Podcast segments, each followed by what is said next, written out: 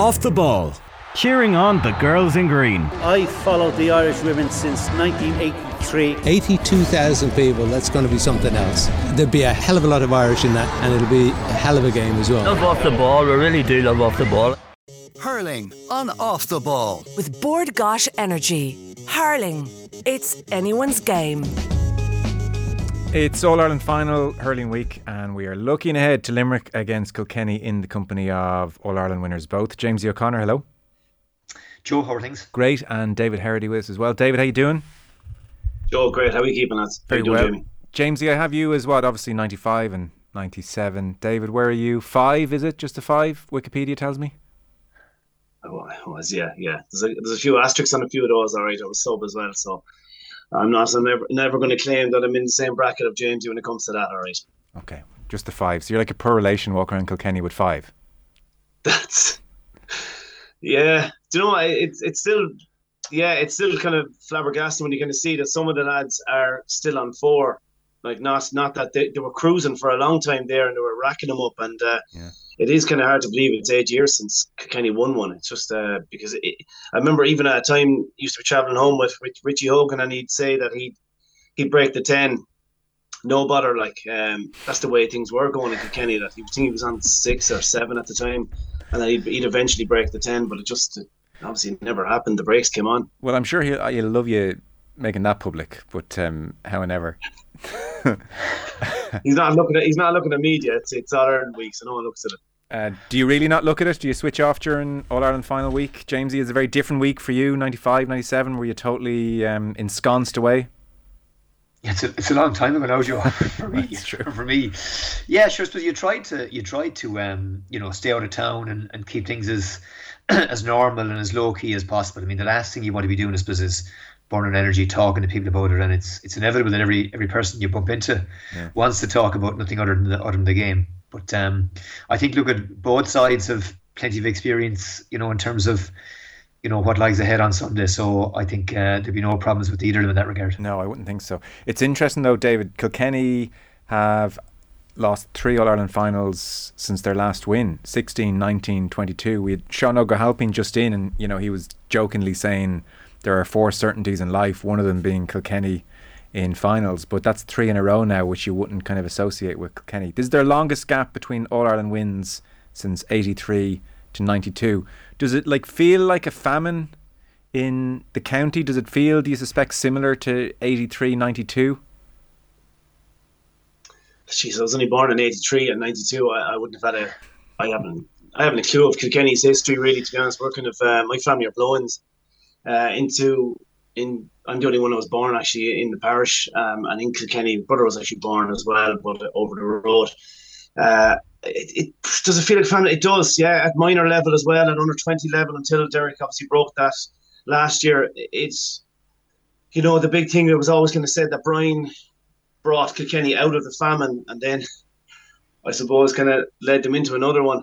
It's um you know, I don't mean that in any disrespect, but it was just, it was, it got to a stage where you just expected to be winning and winning and winning, and it, it, it didn't happen. I'd say we, Kenny possibly took their eye off the ball. When you're winning as much as you are at underage, um, you just figure, look, at anyone will do. Like, you know, we'll just, we'll have our standards set at a, at a, at a certain level. We don't really need to put in the, the same effort maybe at underage. Um, and I, I, do think uh, uh, in those vital years there in the end of the noughties um, and the start of obviously the tens, possibly didn't look and try and reinvest enough into the underage structure. And Kilkenny, I'd, I'd be very strong on that. Um, while other counties were getting their act together, Kilkenny kind of hoped that tradition would get them through. And sometimes when you're looking at the likes of Kieran's winning colleges, All Ireland's, uh, which they do and do quite frequently, you kind of just automatically just think, ah, that'll be grand. Kilkenny will just keep coming, but it hasn't. Um, they're starting to get their act together now. They've uh, obviously Michael Fennelly in as taking on that kind of performance role in Kilkenny, but I still think it'll be a fair few years before we really see um, the the fruits of that. You know, you look at Limerick; they've really hit the ground running a long time ago. Cork are mopping up All Ireland's tip are on 20 level as well you see the work that's been done there with certain teams there. Even I know um, Wexford have a, a full time development officer as well. Niall Williams has gone in there as well. Um, Dublin again. So I, I just think it's um, we've missed the boat a small bit. We're trying to play catch up, but it'll probably be a few years yet before we really see the the fruits of that work. Yeah, interesting. So, I guess it's a repeat, obviously, of last year. Jamesy, how are both feeling? I mean, there's been so much talk with Dublin and Kerry and, and the way they won their semi finals and how that sets them up for the final. And, and there's kind of a general sense of perfect preparation for the final for both of them. They came through, got a bit of a scare, uh, weren't too perfect. What would you say about Limerick and Kilkenny and how they came through their semi finals? Uh, well, I just want to go back, to Joe. Heresy, Cody leads Kilkenny to famine. You know, throw, throw, that headline out there. No, um, uh, like listen, but but sorry, he, he didn't mean it in a disrespectful way. I, I, no, no. no, no Once you say that after what you said, it's actually grand, Joe. Yeah, yeah. Yeah. Um, I suppose, look at Joe, I, I left Croke Park on Saturday evening um, thinking that, irrespective of who came through the second semi final, that we'd, we, we'd, we'd probably seen the All Ireland champions, given that, you know, Limerick delivered, I suppose, their, their most emphatic performance of the year in many respects against Galway. Um, laid waste to the Galway challenge once they once they got to grips with it. So, um, from their perspective, look, they're in a great place. Their energy levels look to be back up, um, you know, to where they were, you know, I suppose, in, in, in their pomp last year, year before. Um, and from a Kilkenny perspective, I mean, obviously there was always going to be a sterner challenge coming from Clare. And look at Kilkenny were they were brave, they were really efficient. You know, Mossy Keoghan their first wide, I think, in the 28 minutes. And when the game was there to be won at the end, Joe, you know, they, they showed all the same composure, a bit of clear headedness that you need to get over the get over the line. So in many respects, you know, perfect way for Kilkenny, you know, really strong, stiff test from Clare, uh, a lot of questions asked and, and, and came through it. So look, I, I think they're in a really good place. And the closer it gets to the to, to Sunday, um, you know, the more the more I'm thinking this is this is not going to be straightforward for Limerick because you know you even take you know last year as a as a you know reference point. You know, there's no Sean Finn who really put the shackles on Eoin Cody last year. Cody is playing like a man possessed. Um, you know, so that's that's a guy that you know Limerick obviously have to account for. There's no Declan Hannon, or it appears there's going to be no Declan Hannon. Um, oh, I, I, I'd have heard the opposite. You reckon he's out, do you? Yeah, I don't know. I mean, diff- different things. Um, you know, irrespective. Let, us assume he doesn't play. Okay. Uh, you know, I mean, look at Will O'Donoghue's transition to centre back. I mean, it was seamless, but it still means that you got to shuffle the deck and you've one less card to play. You know, play elsewhere. Um, and I suppose you know maybe more tellingly, like the Limerick half forward run last year. You know, Hegarty was unbelievable. Obviously, won five from play, man of the match. Um, nigh on unmarkable. You know, he is no form um, you know, compared to compared to 12 months ago. And like, look at he he's he's a big game player and he's really delivered his best performance of the year in, in, in the All Ireland final. But it's a stretch to think that you know he's going to pick up where he left off last year, given you know the way he's he struggled maybe to even get anything close to the number of shots off that he did um, at goal compared to compared to 12 months ago.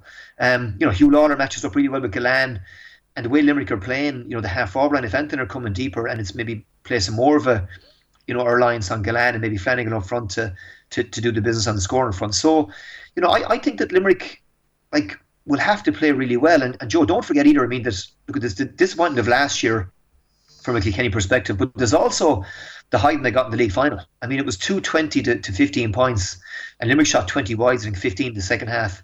Mm. Um, and you can be sure that, that was referenced the way Limerick maybe laid it on, you know, in the second half in the in, in Nolan Park this week. So, like, hunger is the best sauce, and this is the Kilkenny side that are ravenously hungry. And a lot of those Kilkenny players, you know, Tommy Walsh, Huw Lawlor, you know, Blanchfield, those guys don't have an Ireland medals. Um, and, you know, they're coming to Croke Park to really bring it on Sunday. So, yeah, I, I don't see this being straightforward um, or anything like as straightforward as I, as I might have thought maybe two weeks ago. Yes, I know David Clare will have their regrets maybe about how they set up in the first half against Kilkenny the last day and they made a real game of it in the second half.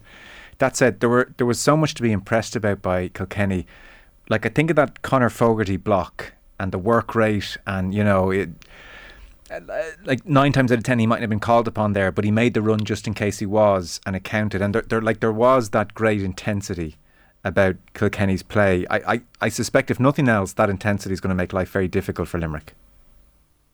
It is, yeah. Um, well, that's that's exactly it. That's I was looking up at the the puck outs there the last. Uh, I look back for the last few days, and obviously this interview is coming up or this chat, and uh, looking at the last this, three. This, games. this isn't an interview. It's not all about you, right?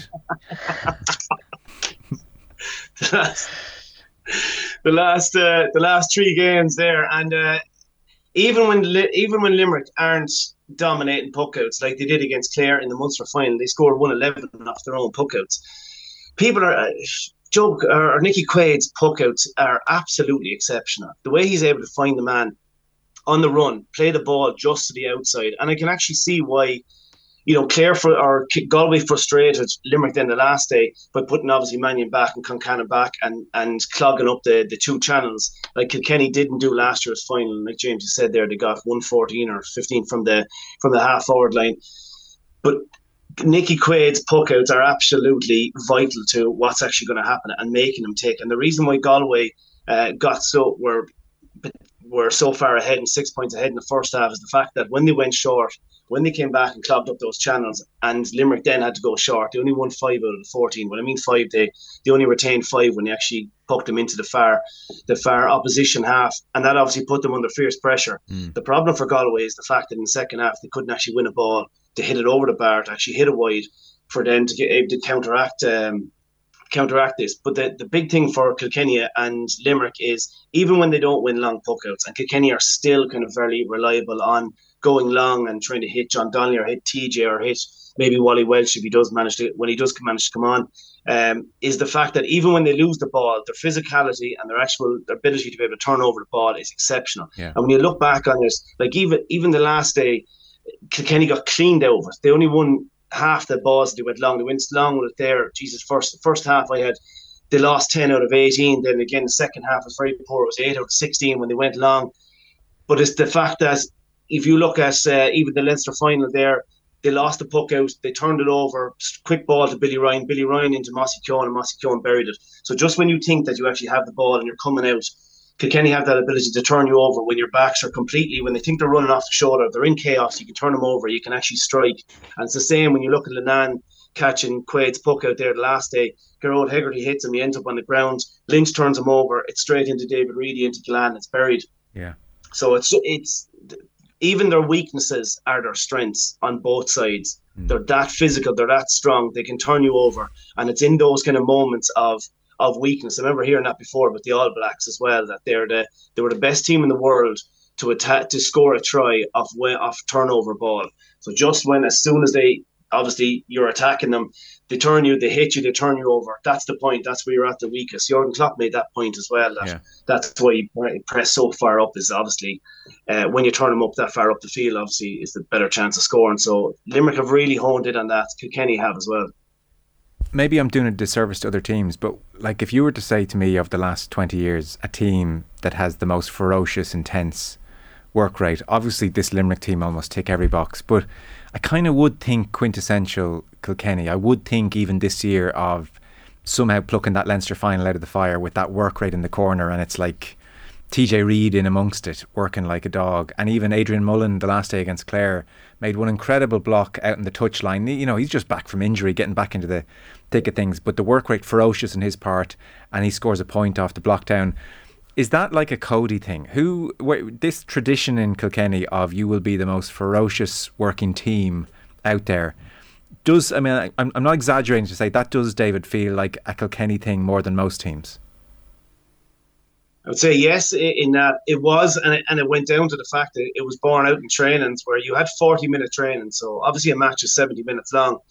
When you cut out all the wides, the frees, 65s, all that rubbish, it, it's knocked down to 40 minutes. So we would play for 20 minutes with no whistle blown and then half time and then 20 minutes. So there's your there's your 70 minutes with no breathing space whatsoever.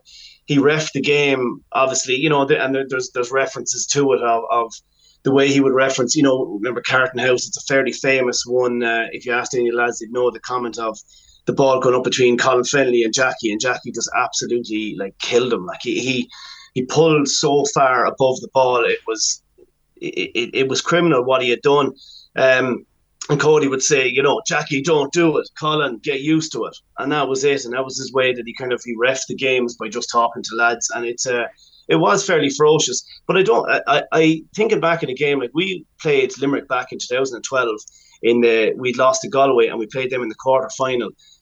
And you know, we talk about the, the physicality of Limerick. Now, Limerick always had physicality. I've never, I've yet to ever see a dressing room like it was in that quarter final, at halftime and at full time in a Kilkenny dressing room. There was panic at halftime, and I still remember that Richie Power was brought off. He was concussed. It was remember TJ was dropped. He was told basically where he was at. You know, he yeah. was told to get ready. Um, I, I, Jesus, I remember myself being absolutely torn asunder. I'd hit two puck outs away. Stupidly, Brian was shouting at me so hard. He, he was shouting Hero. I thought he was saying Heno. There was no Heno on the team, like. But I thought he was shouting at him, and I was kind of just waiting for this lad to be absolutely torn asunder. And next he looked over at me and was like, Jesus, obviously it's me he's talking about. But he went around and he dissected everyone. Uh, Richie Hogan got it first and foremost there. He was unfortunately talking when Brian had walked into the dressing room and he was told what to do. Basically, don't say a word, Richie. And it was great. But like after the match, Ty Crowley was going around, and lads were in bits, hands split. Just, just it, it looked like a war zone, and, and not to be kind of ma- making it dramatic, but I've never seen so many lads crippled after a game. Yeah. Between you know being strapped up, between lads being looked after medically, like like Ty Crowley was going from one lad, and as soon as he was finished, he was straight over to another lad, to another lad, to another lad. So Limerick always have had the physicality it's just the fact that now they have that telepathic nature of the way they play, that calmness and composure, and that comes with winning 12 finals out of 12. So they they they they, they they've just managed to actually add the hurling to that level of physicality, which just yeah. possibly was missing at vital stages. Yeah, and uh, James, you can pick up the point, and we'll note that John Keenan is refereeing the final. He turns 50 next year, so it's his last ever uh, season, and this will be his first senior hurling final. Now, he generally, as I'm as I understand it, reading different pieces, he has a style which allows things to really flow, and he was praised for his performance in the Munster final last summer because he did let it flow, but I think he was criticised by the referee selection committee for not handing out more cards in the game. So, if Keenan decides, well, to hell with this, it's my last game let's play hurling fellas and pulls a Brian Cody, then uh, who does that suit? yeah, permissive might be the word you're looking for there, there Joe. Uh, yeah, and and I know you know there were certain times when I think Clare maybe you know felt that short puck outs when they were trying to get the puck out away quickly and Keenan pulled them back last year. There were certain aspects of that that they weren't they weren't happy with. Listen, I, I think it suits Limerick um, more than Kilkenny. I mean, look at we've you know we know how physical Kilkenny are. I mean, it's it's pretty much a standard trade of all Kilkenny teams over the years. But like this is a bigger, stronger, yeah. uh, I think harder um, Limerick outfit. Um, you know, and you, you just look at the size. I mean, you know, Burns, Will O'Donoghue, who, Kyle Hayes. I mean, you know, all well over six foot, six five. The two guys in the wings. Um, you know, you'd throw Morrissey, Hegarty. You know, just just the power they have, Joe, in the middle third, and they ate Galway alive. I mean, Galway just couldn't cope yeah. with the physicality that um, you know that Limerick brought, and it's a feature, I suppose, of, of, maybe even in the Munster matches over the last couple of years. I mean, Clare were wasted after the, the exertions in the Munster final last year. Now I know you got to throw extra time into it, but you know even um, you know you, you look at Tip. You know, Tip had nothing in the tank after after playing Limerick this year. We're unbelievably flat against against, against Waterford. And that's been a feature. Waterford played Limerick. We're really flat against Clare. So, you know, there's like they take it out of you. Um, and like the longer that game went on, the in the semi final, the bigger the, the margin of victory was going to uh, was going was going to be. And you know, you just got the sense that um, there was one time late in the game, Joe, maybe 60, 62 minutes, and Limerick were playing keep ball, you know, their own half of the field, you know, working these triangles. And God, we couldn't get near it. And this is like watching them warm up. You know, they're, they're just so well drilled, so adept. Kinnerk just has some, you know, this this is just second nature to them now. You know, this is the way they play, this is the way they train, this is the way they prepare, mm. and uh, it's you know like. Uh, John, John, I'd imagine will let it go on Sunday, and um, and look, we all want him to let it go, and we all want the game to, to, to flow. But like nobody does physicality, uh, I think better than uh, better than this Limerick side. You know, just given the, the, the, sheer physicality, the power they have, and that's not talking about Mike Casey or Dan Morrissey or the some of the other guys that they have. So, um, if if anything, you know, I, I think it plays into Limerick's, uh, Limerick's hands. Yes, no, that's hard to argue with. They must be the biggest hurling team there's ever been. I know obviously each generation is generally bigger than the last, so they have that in their favour. But I mean, can you think of a bigger well, team? One, I remember one point, Joe. Um, I know Dave. I know I knew what year it was. It was towards the end of my time. So it must have been 03 or 04. It was one particular year where it appeared that Cody, you know, had was, was going for size. It was probably maybe I don't know, maybe 03 or 04 because you know obviously you won in in in, um, in 2002 whatever. Um, maybe it was 2000, but it just we, remember we played them in a league game and it just appeared that he'd gone for fellas that maybe you know were just bigger, maybe you know had the same hurling as as the Tommies or the JJs or whatever. But uh, uh, you know, I, I, it appears as if you know look at the Cha Fitzpatricks that that kind of player size trumped that trumped that. But I think look at here reverted back. Um, you know, in, in, in due course. But no, I, I don't remember a team as physically big as this Limerick team. I mean, they are just, and they're ripped, Joe. They are mm. physically, you know, in supreme condition, and that's obviously a credit to to Kinnerk and, and obviously the, the strength and conditioning team. Yeah, David, do you accept Limerick edge in those stakes? Oh, they do, yeah, yeah. absolutely. But you can like when you, when you don't have the actual team sponsor there, and you can see their pecs coming through the yeah. the tops, and you've seen them there for the last two years. It's pretty, it's pretty awesome. Like when you're kind of looking at them and the physical state that they've got to. I know the teams that uh, James is on about there. Like you're probably looking back to when like Stephen Grehan and John Hoyne and Ken Coogan was, was there. Yeah. Yeah, yeah. Brian uh, or Henry Shefflin was obviously there as well. DJ would have been probably one of the smaller ones. Uh, Eddie Brennan, like, but you know, they were. I know those two lads are, are they're they're no thin looking lads. If you kind of look at that Galway team, and uh, you know, even a few of the Kilkenny lads still look like they have a bit to go when it comes to filling out the likes of Tom Field and David Blanchfield, um, maybe even Tommy Walsh there too in the in the corner. Mikey Butler's small, but he's he's obviously stocky enough. But there is a, there is a fair bit of development to go. But again, I go back to the fact that a lot of these lads have got little or, or very little anyway, or none, to be honest with you, at underage growing up in 14, 16 development minor. By the time they get to minor, and I do know by talking to the lads, the first year they actually see weights is pretty much or have been is is minor level with Kilkenny, and that's that's why they're behind in any of this, right. and that's why it's going to take them a little bit of time when they actually get uh, get that proper structure in place at 14 and 16, and um, there are people I know there's great work there be done by by likes of Sean Kelly and and co, but it just will be a bit of time before there's a proper structure, and I suppose that's what Michael Fennelly's job is to try and get that going now. Yeah, I was down pitch level for Limerick Galway, and um, even in the parade when they're going by, I mean, like, I'm convinced. I'd lo- I, if I ever interview him, I'll ask him and, and get him to be honest. Gearóid Hegarty was breathing very dramatically and like up on his tippy toes, and I'm convinced he was just alpha mailing the Galway team next. I, am con- like I, now he may say, "Oh no, I was breathing to like stay in the moment." I'm convinced like he was up on his toes, and these were big breaths and arms out, you know, like a George Bush walk back in the day. I'm just convinced he was like, "You're on my pitch now," kind of vibe pre-game. But that is not.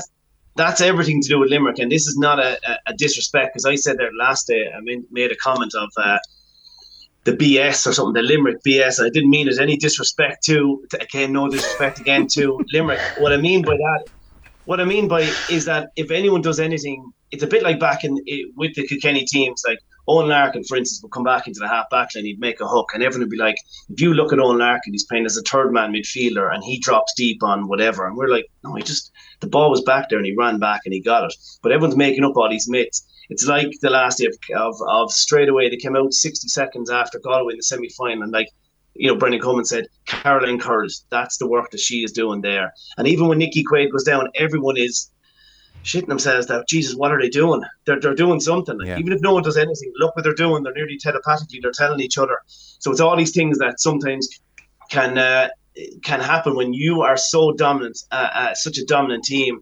Anything you do, a bit like Gearóid Hegarty being the alpha male, like a big American bald eagle walking around the place, straight away you're like, he is trying to intimidate lads. But I do think if there is one team that just doesn't listen to that or get spooked by these other stories about other teams is Kilkenny. Yeah. They have enough self confidence and enough victories underneath their belt, whether it has been in senior finals at the start of the noughties, or even being in finals, or even the Ballyhale contingent who don't lose Club All Ireland. You know, don't mm. they've won three of the last four. God knows how many All Irelands they have you know, they, they don't have to listen to that. They have enough confidence in themselves, and that's why it does make it intriguing. It does, yeah. But again, it is such a fascinating team. You're right about the Aura thing. Like, I feel if the big screen shows Paul Kinnerk walking over and whispering something in John Kiely's ear, the opposition bench is like, "What the hell's going on over there?"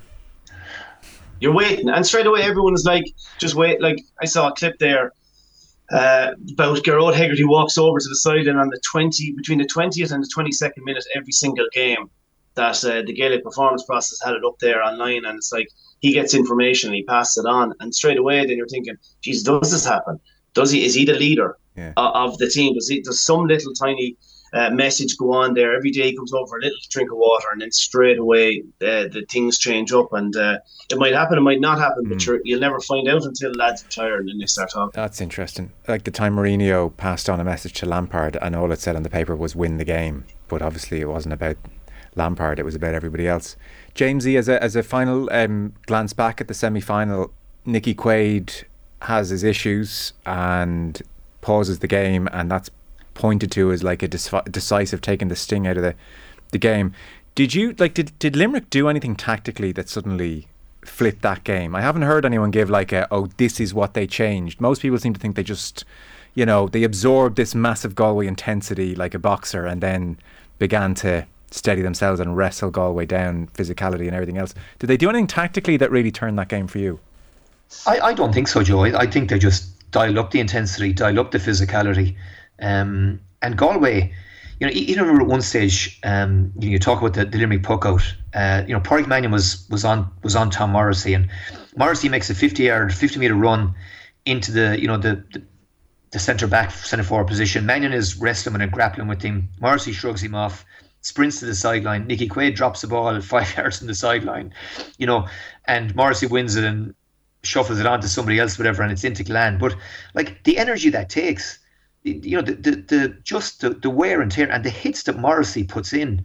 Um, I mean, he works incredibly hard, and and I just think, Joe, I, I can't remember Evan Niland getting on the ball in general play in the, in the second half, and Galway smaller players just physically couldn't couldn't seem to cope or survive in the maelstrom that Limerick turned the, the, the middle third into. And uh, I, I just think, look at it, it took them time you know, obviously the four week break, you know, to get to the pitch of it, and they had wides, you know, in the first half, maybe some uncharacteristic wides, but all the guys that missed, you know, whether it was Flanagan or, you know, Morrissey, whatever, you know, Cian Lynch didn't get a wide. Yeah. They, they all scored again before half time, I think, and, and made their, you know, made the necessary adjustments or corrections. And uh, no, I, I don't think there was anything you know, tactically differently done. I mean, look at everybody knows the way Limerick play. Mm. Everybody knows what they're going to what they're going to do, and yet it's as if you're powerless to to do anything about it. And I mean, teams have, and we've had this conversation before. They've decided, okay, we have to protect our half back line. We can't have our, our half back line 100 yards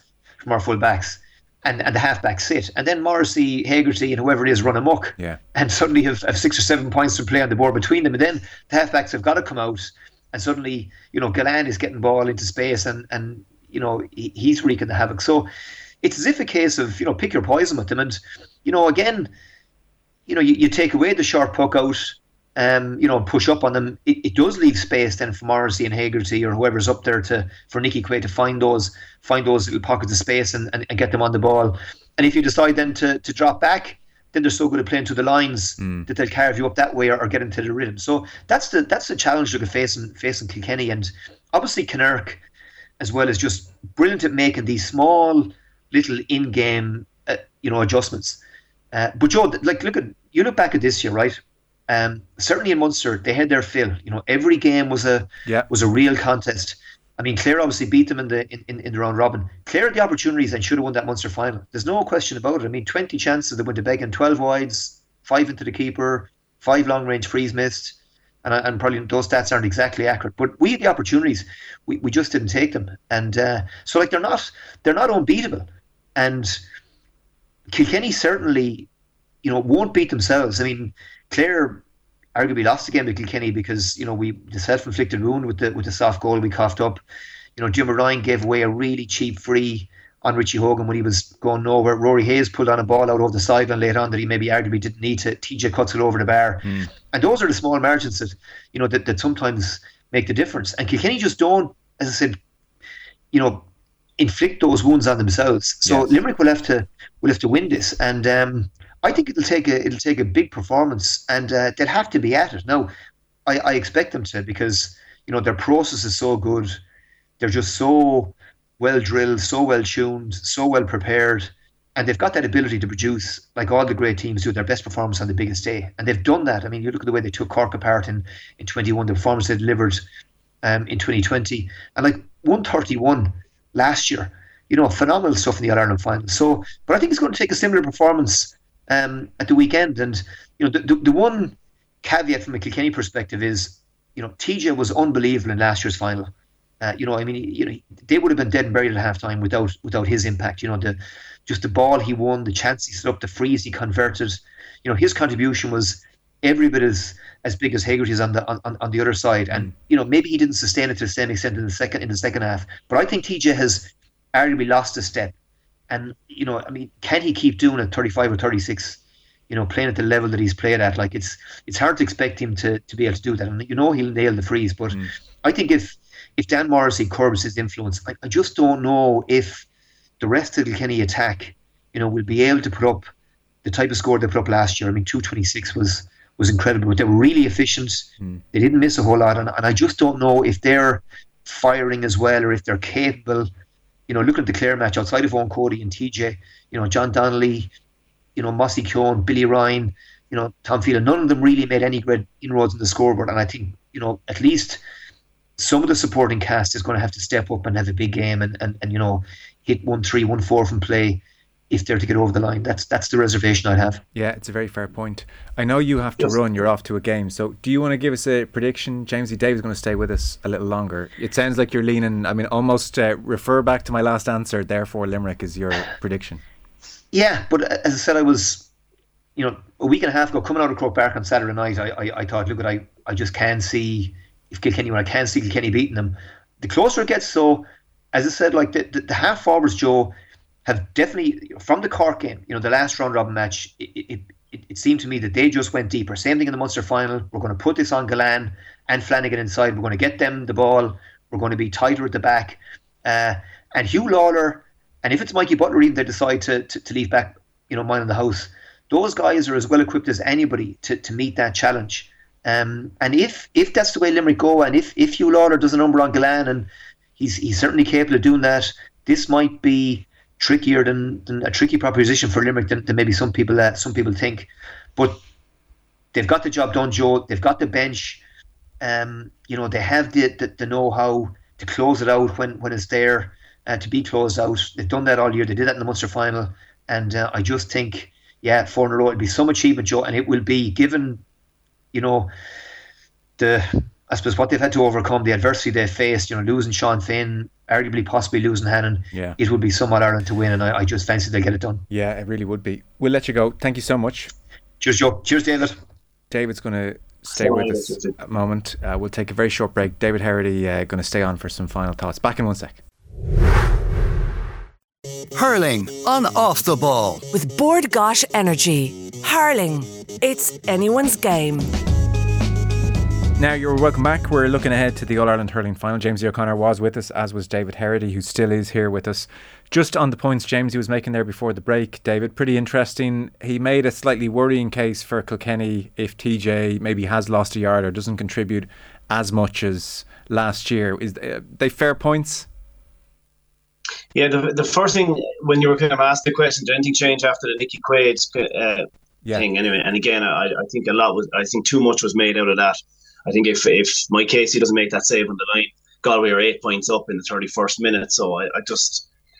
I just think uh, a, a, lot of people are nearly looking nearly to find a reason to dislike Limerick and what they're doing. But every, uh, like I said before, everyone is doing it, um, and I think it was just built up a little bit too much. But God, uh, Limerick did drop a line. Uh, five out of the next ten puckouts, they got scores off.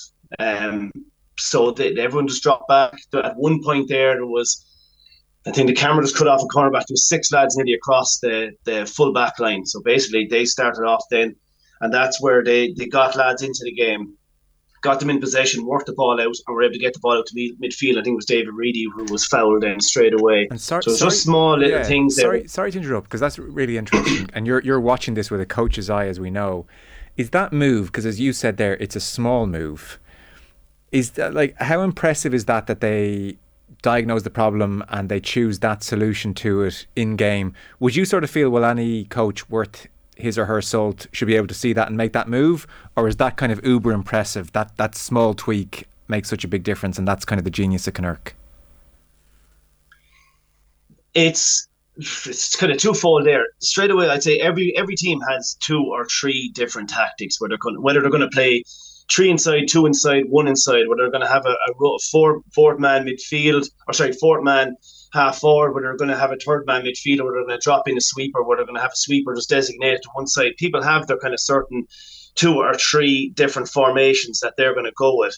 The it's about finding the right time as to when we're actually when we're in danger here. Like Limerick were four points down, they didn't do anything different.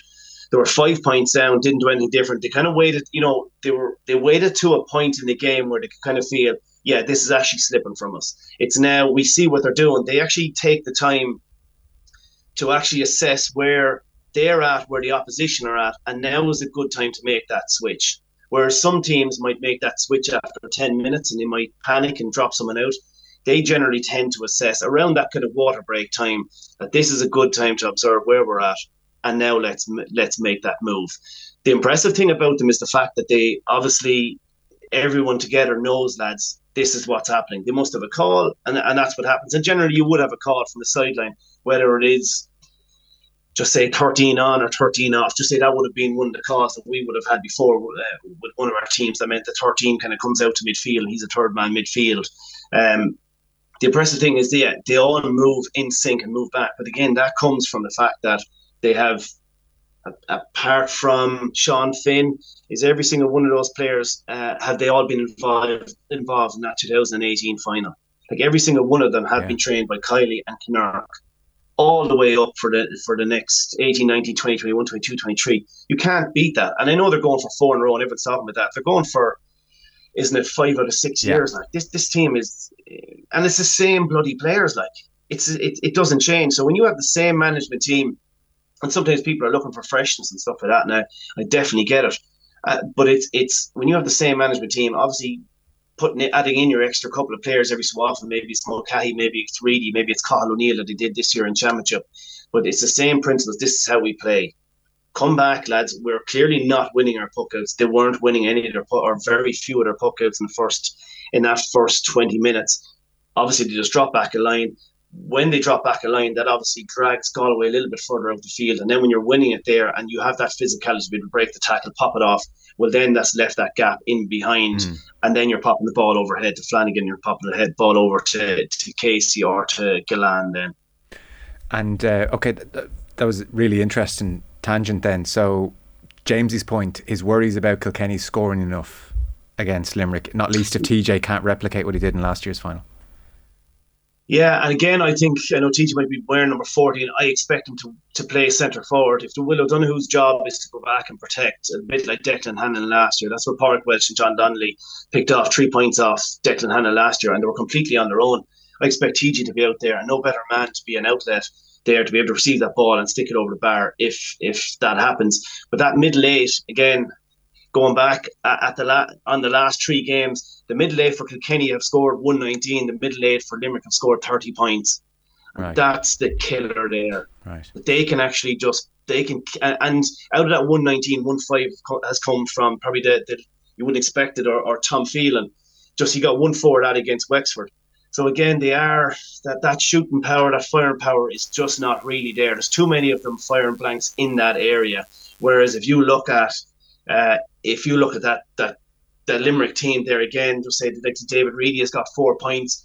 Uh, Tom Morrissey have down for seven points. Gearóid Hegarty six points there. They're just all clocking in with nice bit of points. They're um, four points. Kyle Hayes four points from half back. You just don't get that with you're or you're not getting that with the Kenny team. Yeah. And I understand people might say Adrian Mullen wasn't playing in the Leinster final, but you know, uh, Cian Lynch wasn't playing either in the Munster final, so it, it balances itself out. That's the area that's that's that's a bit of a killer for Kilkenny. The, the, areas they have to outplay them is, the, and the positive for Kilkenny is the fact they scored ten goals in those three games, whereas Limerick have only scored four. They're still not that goal hungry. But again, that's what people say. They, they go with the advantage. If the advantage or the percentage advantage is scoring a point, do puck it over the bar. They did that. Was it 2020? they won an All Ireland without scoring a goal. Mm. Like they, they have yeah. that ability to be able to keep popping it over and popping it over and popping it over and killing you with a thousand cuts out the field. So that's kind of impressive. The the, the other thing is obviously I, I think Kenny just simply have to be in this game with 20 minutes to go when they unleash this kind of bench of Cillian Buckley, Park Welch, Wally Walsh, Key, whether it's Richie Hogan, Cian Kenny, maybe Billy Drennan the last few minutes, depending on if Blanchard's not starting. Mm. Kenny have to be in the game. They have to make sure that they are in at that fighting chance. And I do think they have a great chance, Kilkenny, but only if they manage to stay alive that starting team. I think that Limerick starting team and the Kilkenny starting team, there's no there's no real comparison in my view. I think Limerick are by far stronger. But if that Kilkenny team can just keep them alive until they empty the bench, I think that gives Kilkenny a great chance mm. down the straight. Yeah, that's a really intriguing way of setting it up. By the way, do you have all those numbers that you just read out there over the last three minutes written down? I feel like I'm talking to John Nash in a beautiful mind here. Well, no, you, well, yeah, you write it, once you write it down, then it sticks in your head. Oh, so man. sometimes, yeah, it's impressive. Um, I'm very curious to ask you about the two goalkeepers here. You mentioned Quaid's puckouts, for instance. Uh, so I'd just be your, your thoughts on him generally as a keeper, and you might start then with Eoin Murphy because obviously you know his save in the semi-final it, like it's kind of an iconic save. I'd say you know as, as, as, a keeper you'd appreciate you know in your highlights reel the day Eoin Murphy retires it'll be the first save they show on the 6-1 it's that kind of a magical moment. You'd have, an appreciation for how good that is because like I was, I, was, I was at the game i couldn't even see the ball. Do you know what i mean? I saw someone swing and then i saw him dive and god knows what happened. So i don't know how he did it he did it because that's all. Like that's all. I spoke about it there after the semi final. That's that's just not a surprise. Um, I sent him a message afterwards. I said the country's going to be surprised at what you've done, but I don't think. But nobody that trains with him is like. I said it is. It is absolutely amazing. But that lad does that in training just religiously. It's it's a sickening thing when you're in goal or you're a sub goalie and you're watching him up the far end pulling off these saves. Like it's you're just so bloody frustrated looking at him. But that's what he could do, and uh, he was. It, it, it's just one of the. It, there's there's something, you know. I, I kind of said it there during the week um, yeah. to someone. It's a bit like the Quaid and uh, Quaid and uh, Eoin, I think it's a bit like the Ronaldo and Messi debate, really. Like, if you give Eoin a, a compliment, like Limerick are up in arms straight away and the abuse starts flying. And again, if someone starts, if Quaid gets an All Star straight away, it's the, the Eoin Murphy uh, brigade are on. And it's, I, I would simply say it, it's very like the Gerard Piqué uh, quote when he said that. Uh, was it Ronaldo is the best of all the humans, but Messi's from a different pan- planet. Yeah and that's how I would see view these two goalies.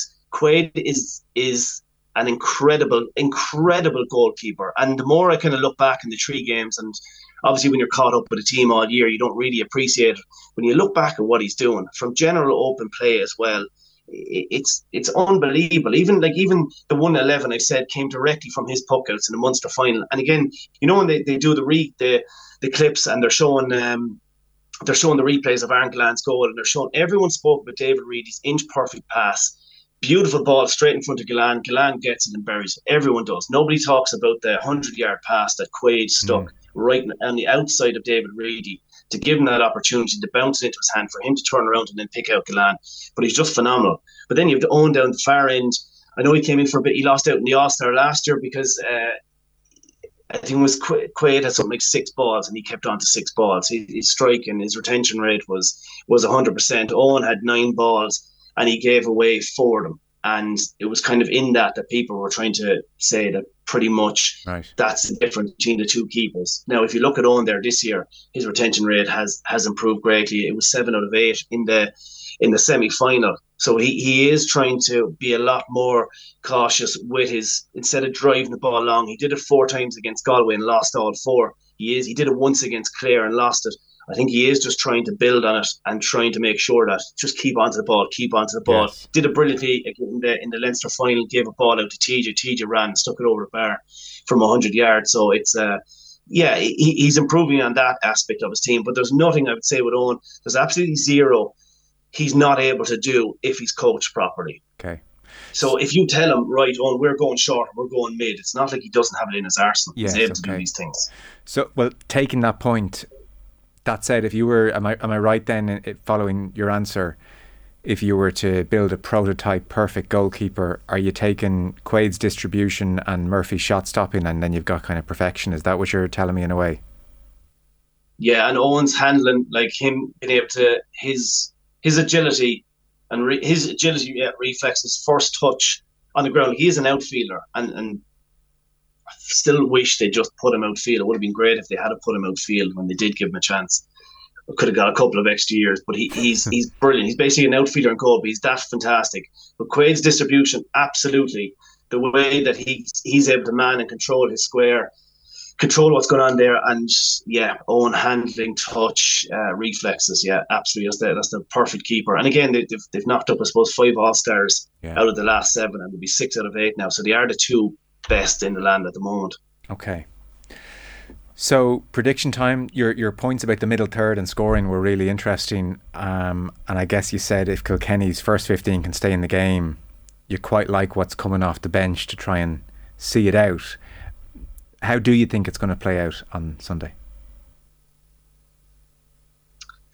I, I, it's it's Limerick's to lose. Really, is the thing. It's they've look at they've won twelve finals in a row. They know what they're doing if I'm back in Kilkenny, it's it's simply because that's where I was born. To be honest with you, and it's the fact that you just believe that they're able to pull it out of the bag. I I, I agree with what Derek Lyng had said. Not much has changed since last year, and the players have said there's not much has, played, has changed since last year. But Derek said there in the interview there during the week, they just are playing better, and they're they're just it likes of Eoin Cody is playing better. These lads have now lost the final, they lost the league final, but they're learning. Adrian Mullen is going to get better and better. Like all the players seem to have just improved since last year. But it's just the fact: is it enough to actually beat a Limerick team on the day? Uh, I, I, again, like I said, they have to. In 2019, they were up by 11 points and one point in that in that opening half and that's what got them in front. That's what got them that victory. The only loss that, that Limerick have obviously had in the last five years. They need to get off to an absolutely incredible start. They need to get off to the same kind of start that Galway did in the semi final, and then try and hope that then, yeah, they release the cavalry at half t- or whatever around the 40, 50th minute, and then kick on from there. But it's uh, it's going to be a serious task. If, if it's a Kilkenny victory, Christ, it's going to be one of the best ones of all time. Yeah, I always feel in some ways it's a strange thing to say given what he won, but in, in some respects, Cody's finest hour was beating Limerick in that semi final a couple of years ago with the team he beat them with. Yeah. There's a lot of still players still have, still around from that time. Again, Limerick yeah. have I think Limerick have the 15 again that, that came on that day that started and came on. Kilkenny still have 12. There's a lot more than the started than I actually thought. And again, you know, Huw Lawlor has had, uh, you know, if you look at Gillane as dra- dragged, I suppose, is, is probably a bit uh, bit much there to, to drag Limerick through the uh, through that Munster campaign. Huw Lawlor's kept him to two points the last two times he's played him in championship. So there is that bit of hope there yeah. that he, he does have a number on him. Even though I know Gillane, his knee that came out after his last year, his knee wasn't the best. But it's uh, look, it, it is a, it is a struggle to look past, and the team is as good as that that mm. Limerick team. It is a struggle to look past them. But I do think if any team can beat them and match them physically and have the belief it is the Kilkenny team. Yeah. Try and end the Brian Cody famine once and for all.